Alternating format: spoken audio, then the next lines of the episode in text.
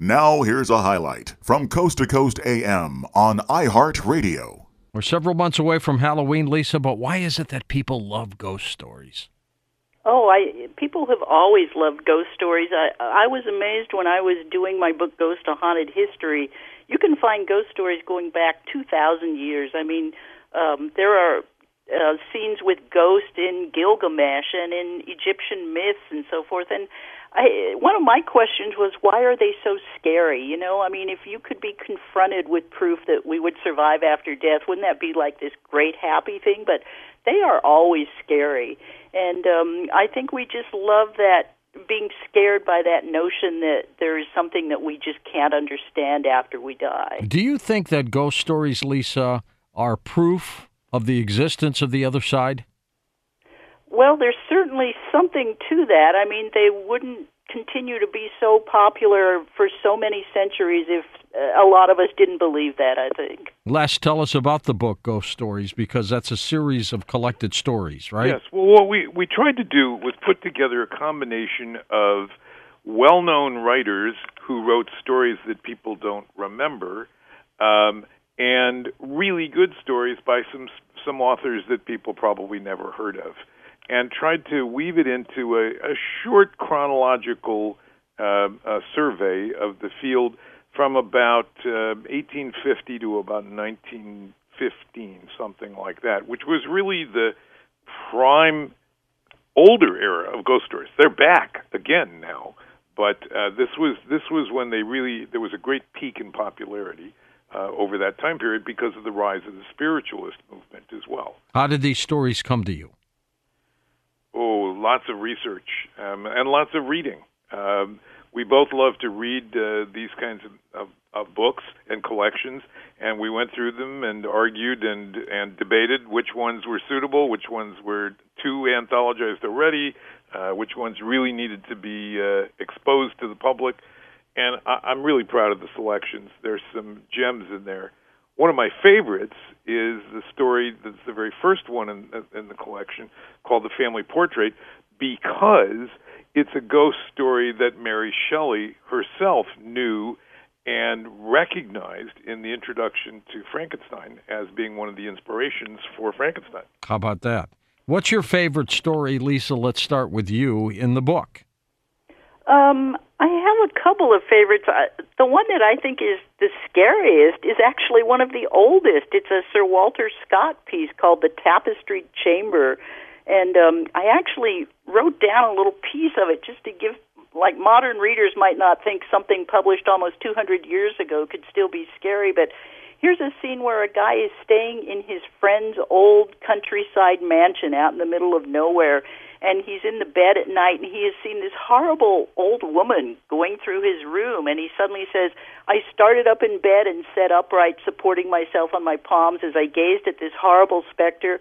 The hag made as it seemed a single and swift stride to the bed where i lay and squatted herself down upon it. Okay i'm like ready to run screaming now. Yeah. Head for the hills on that one. Exactly. How about I've, you? How I've about you les So I've cheated George and selected two stories because they they they were not written by the same author. They were written um, almost 50 years apart. One is called Since I Died by Elizabeth Stuart Phelps, and the other is called The Shell of Sense by Olivia Howard Dunbar.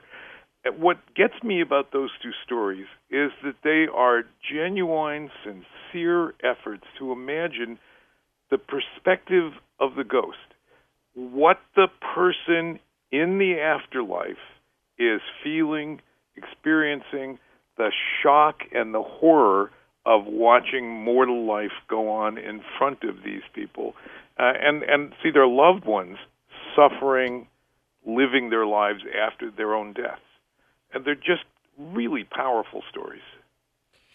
Who generally writes the scariest ghost story? Let's start with you, Lisa. Um, a man or a woman? Oh, I I think it's pretty equal. Um, there might be a slightly different take, as Les was just noting. It seems like the women sometimes will put themselves almost more on the side of the ghost. Um, and those two stories he mentioned in particular, one of them actually deals with a woman watching her husband um, take up with another woman after she's dead. And I think that sometimes the women, especially in the 19th century, brought their own early feminist uh, perspective to it. But all of the stories are pretty great, regardless of gender. What do you say, Les? I, I don't think that there's a significant gender difference. I mean, the one thing that we should note, of course, is that in the 19th century, writing was one of the few acceptable intellectual outlets for women. Uh, women were not being allowed to go into professions, um, but they could write. And it was a great breakthrough for a lot of women to actually get recognition, publish their stories. Many of them, of course, published them under either just initials or masculine sounding names because that made it more saleable. It was still not a great time to be a woman of intellect, but it was the opening, it was the blossoming of women writers. Now, with the sensitivities that are out there about different kinds of ghosts and ghost, ghost stories, on one hand, we have some that are friendly ghosts, funny ghosts like Casper, and then we've got these really suspenseful horror stories. Where do you guys fit on this one? I think it's really a, a, the spectrum of human beings, and and that's what we've tried to do in the book is to show that spectrum. Mark Twain's story, for example, is very funny. It's called a ghost story, and it's quite funny. Um, and I, I think ghosts probably come in the same variety of of humorous, dramatic, evil, nasty, nice as humans do, uh, and, and the stories reflect those. Are the stories true or are they just great tales? A couple of them actually had a bit of basis. In fact, for example, the um, the Signalman, which is our Charles Dickens selection, may have been based on some actual train crashes that were happening around the time, and Dickens was involved with one of them.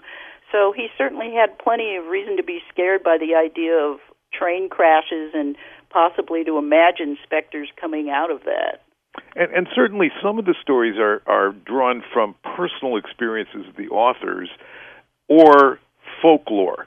Um, folklore meaning tales that had been told by people that the authors knew or heard them from, um, and they're not all sort of creaky old castle kind of stories either. I mean, for example, Arthur Machen's The Bowmen um, is based on uh, genuine legends of of ghosts appearing in the middle of battles in World War One, um, and it, it, it's really very striking story. But so uh, they are some are based on real experiences, some are based on stories of real experiences, um, and certainly I think the authors thought that, that this was a topic well worth exploring.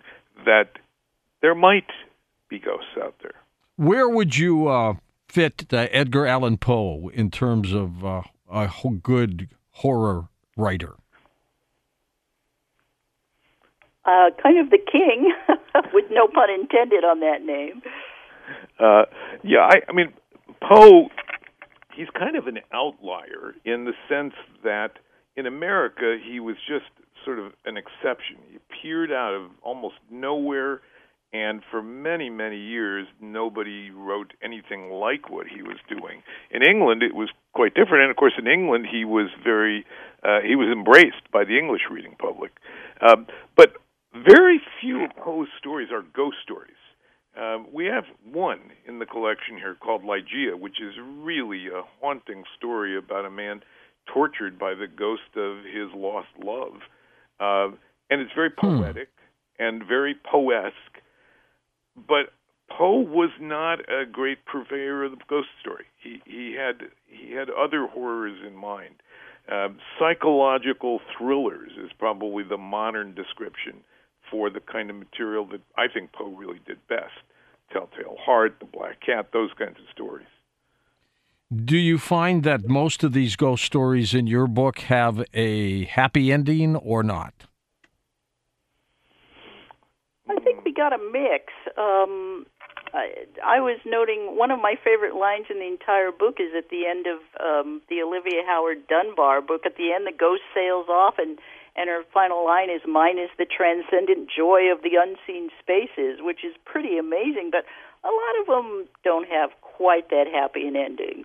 I think the the common theme to a lot of the stories is almost relief or, or satisfaction that either the ghost or the observers of the ghost have finally sort of come to grips with what's going on here. What was the problem?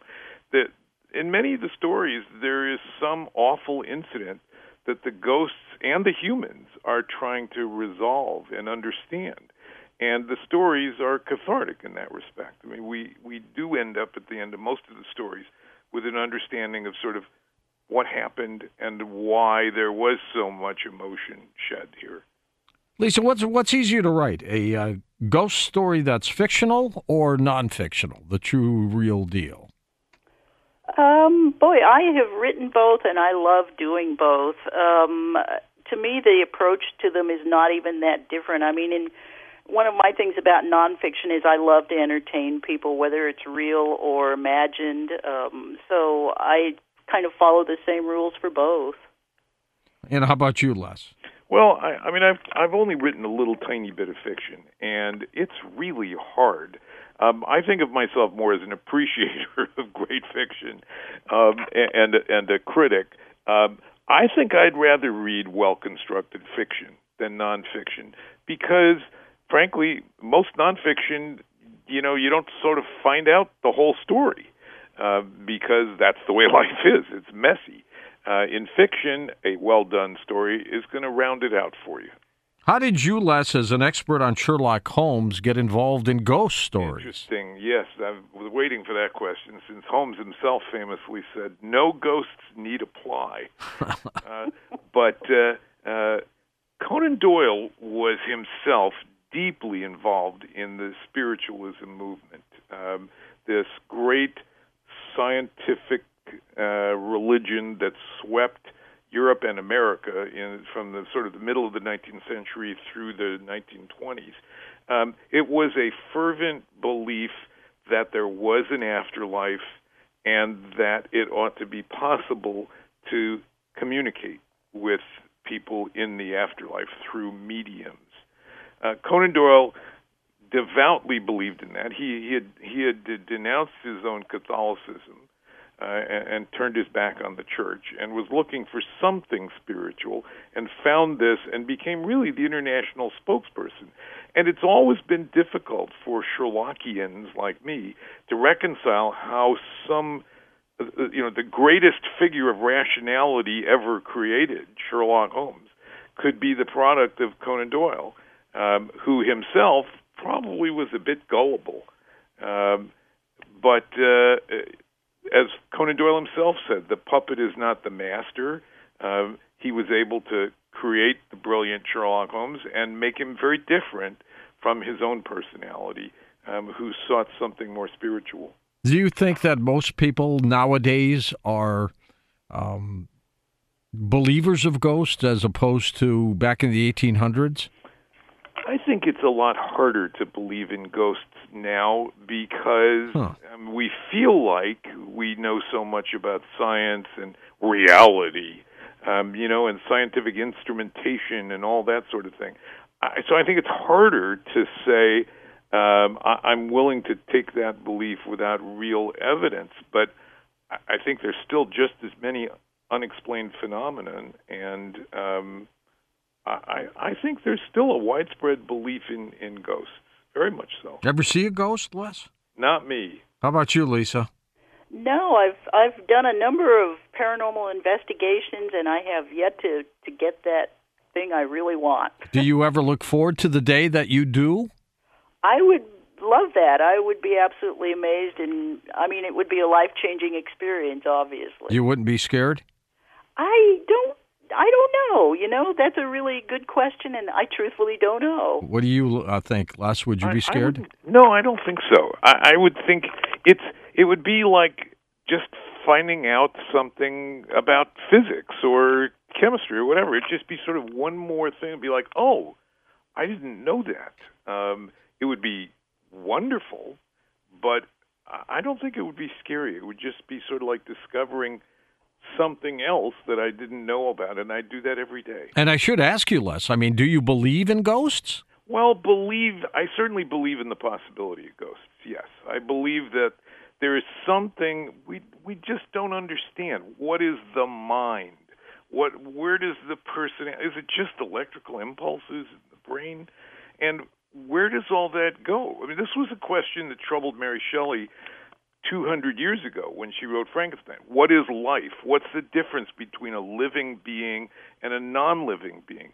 And 200 years later, we still don't have the answer, George. We still don't know. And I have to think that energy has to go somewhere. That's true. And it really never dissipates, does it? That's what I think. Lisa, the uh, the demons of life and then these ghost stories, do you see a difference between, you know, demons, the demonic world and then just general ghost stories? Oh, there's a yeah, there's a pretty big and distinct difference in that. Um, even in folklore, there's uh, a, usually a pretty clear difference between a demon. Although there are some beliefs where a ghost actually would become a demon. Um, there were some Norse legends and so forth of people who um, had led such bad lives that they actually came back as demons. Um, that wasn't universal, but that was always a real possibility. So there's definitely some crossover in those beliefs. To, to me, a ghost is the residue of a human, or, or or an animal, I suppose. But the but the residue, sort of what's left over after mortal life. Maybe what came before mortal life too. That's another possibility. But demons and those that's really almost like those, those are different species. Yeah. I think that's the way I feel about it. And it seems that uh, at least in the older days, there was, seemed to be more ghost stories revolving around Christmas than like Halloween. Mm. Why? The Victorians loved to tell ghost stories on Christmas. Um, that was one of their chief things to do on that that night. Um, Hit us with your best ghost story. Merry Christmas, right? Oh, right. Uh, well, of Carol. course, the most famous ghost story of all time is A Christmas Carol. That's Yeah. true. A great uh, classic. Not necessarily scary, I don't think. I don't know. I saw a television production of it once. It was sort of a modern version of it, and the the Ghost of Christmas Past was a concentration camp, and the Ghost of the Future was a very bleak, sort of uh, um, fascist kind of world. And I don't know. I found Dickens pretty scary. Listen to more Coast to Coast AM every weeknight at 1 a.m. Eastern and go to coasttocoastam.com for more.